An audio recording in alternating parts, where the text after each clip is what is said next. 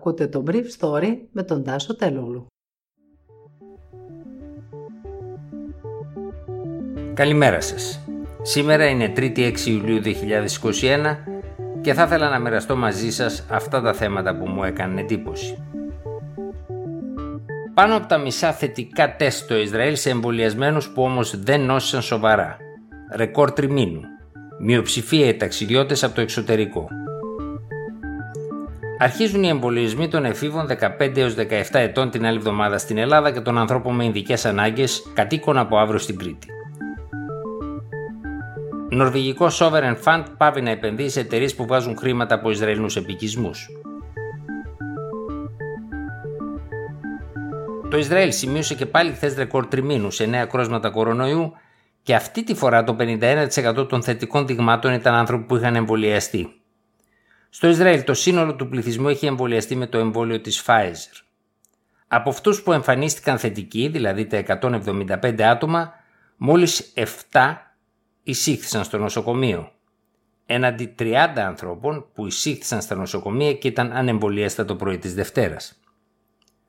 Από τις 343 περιπτώσεις των θετικών την Κυριακή, το 1 τρίτο ήταν παιδιά κάτω των 11 ετών και 13% ήταν έφηβοι 15 έως 18 ετών.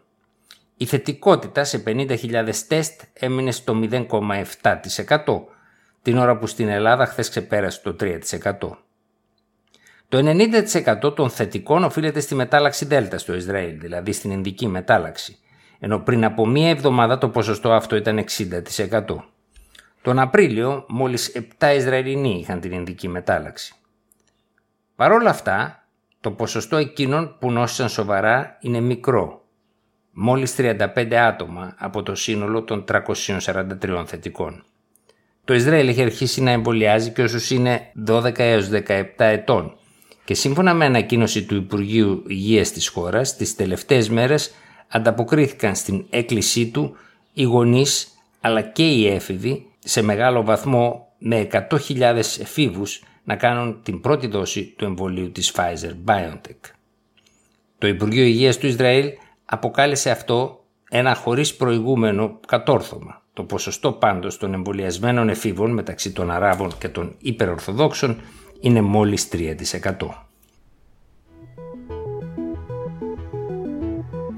Χωρίς να γίνουν ερωτήσεις, ολοκληρώθηκε η χθεσινή ενημέρωση του Υπουργείου Υγείας για την εμβολιαστική καμπάνια. Σε αυτήν, η πρόεδρος της Εθνικής Επιτροπής Εμβολιασμών, καθηγήτρια Μαρία Θεοδωρίδου, ανακοίνωσε τη σύσταση για τον εμβολιασμό των εφήβων 15 έως 17 ετών. Το θέμα, σύμφωνα με πληροφορίες μου, είχε συζητηθεί εξαντλητικά στο Υπουργείο Υγείας, με αρκετούς παράγοντες του ακόμα και στην κορυφή να έχουν δεύτερες σκέψεις, εξαιτίας του γεγονότος ότι οι αποφάσεις θα είναι πλέον στα χέρια των γονέων και οι πιθανότητες να αρρωστήσουν οι 15χρονοι έως 17χρονοι είναι πολύ μικρές. Μιλώντας για την εμπειρία από τις Ηνωμένες Πολιτείες, η κυρία Θεοδωρίδου είπε χθες το απόγευμα ότι από τους 204 εφήβου ηλικίας 12 έως 17 ετών που νοσηλεύτηκαν κατά τη διάρκεια ενός τριμήνου μεταξύ Ιανουαρίου και Μαρτίου του 2021, το 70,6% είχαν υποκείμενο νόσημα. Το 31,4% εισήχθη σε μονάδα εντατικής θεραπείας και ένα 5% χρειάστηκε μηχανική υποστήριξη της αναπνοής. Δεν σημειώθηκε όμως κανένας θάνατος. Ένα μέλος της Εθνικής Εμβολιαστικής Επιτροπής μου είπε ότι από την άποψη της ηθικής αυτό που κάνουμε να εμβολιάσουμε ένα 15χρονο για να μην κινδυνεύσει ένας ανεμβολίαστος ενήλικας είναι προβληματικό.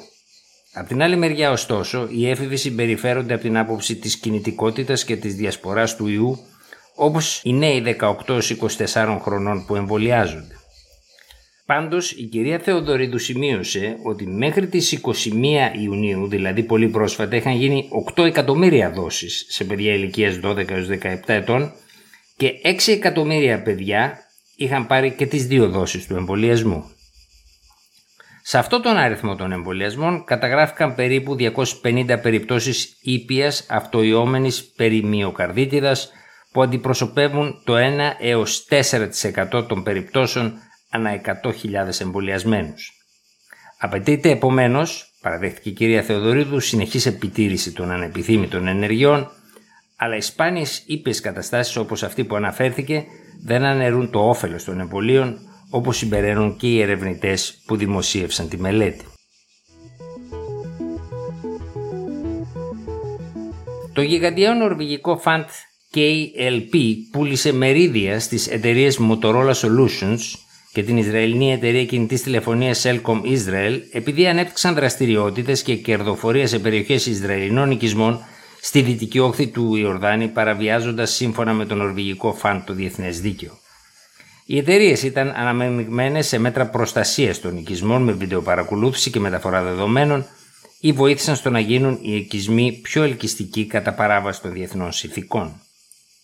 Το φαντ που διαχειρίζεται τα λεφτά της Νορβηγίας από το πετρέλαιο για τις μελλοντικές γενιές πούλησε μερίδια του και στο γαλλικό κολοσσό Alstom για τον ίδιο λόγο ενώ αναγκάστηκε να πουλήσει, σύμφωνα με το Spiegel, και μετοχές 7 τραπεζών που είχαν χρηματοδοτήσει την οικοδόμηση των Ισραηλινών επικισμών στη δυτική όχθη του Ιορδάνη. Ήταν το Brief Story για σήμερα 3η 6 Ιουλίου 2021.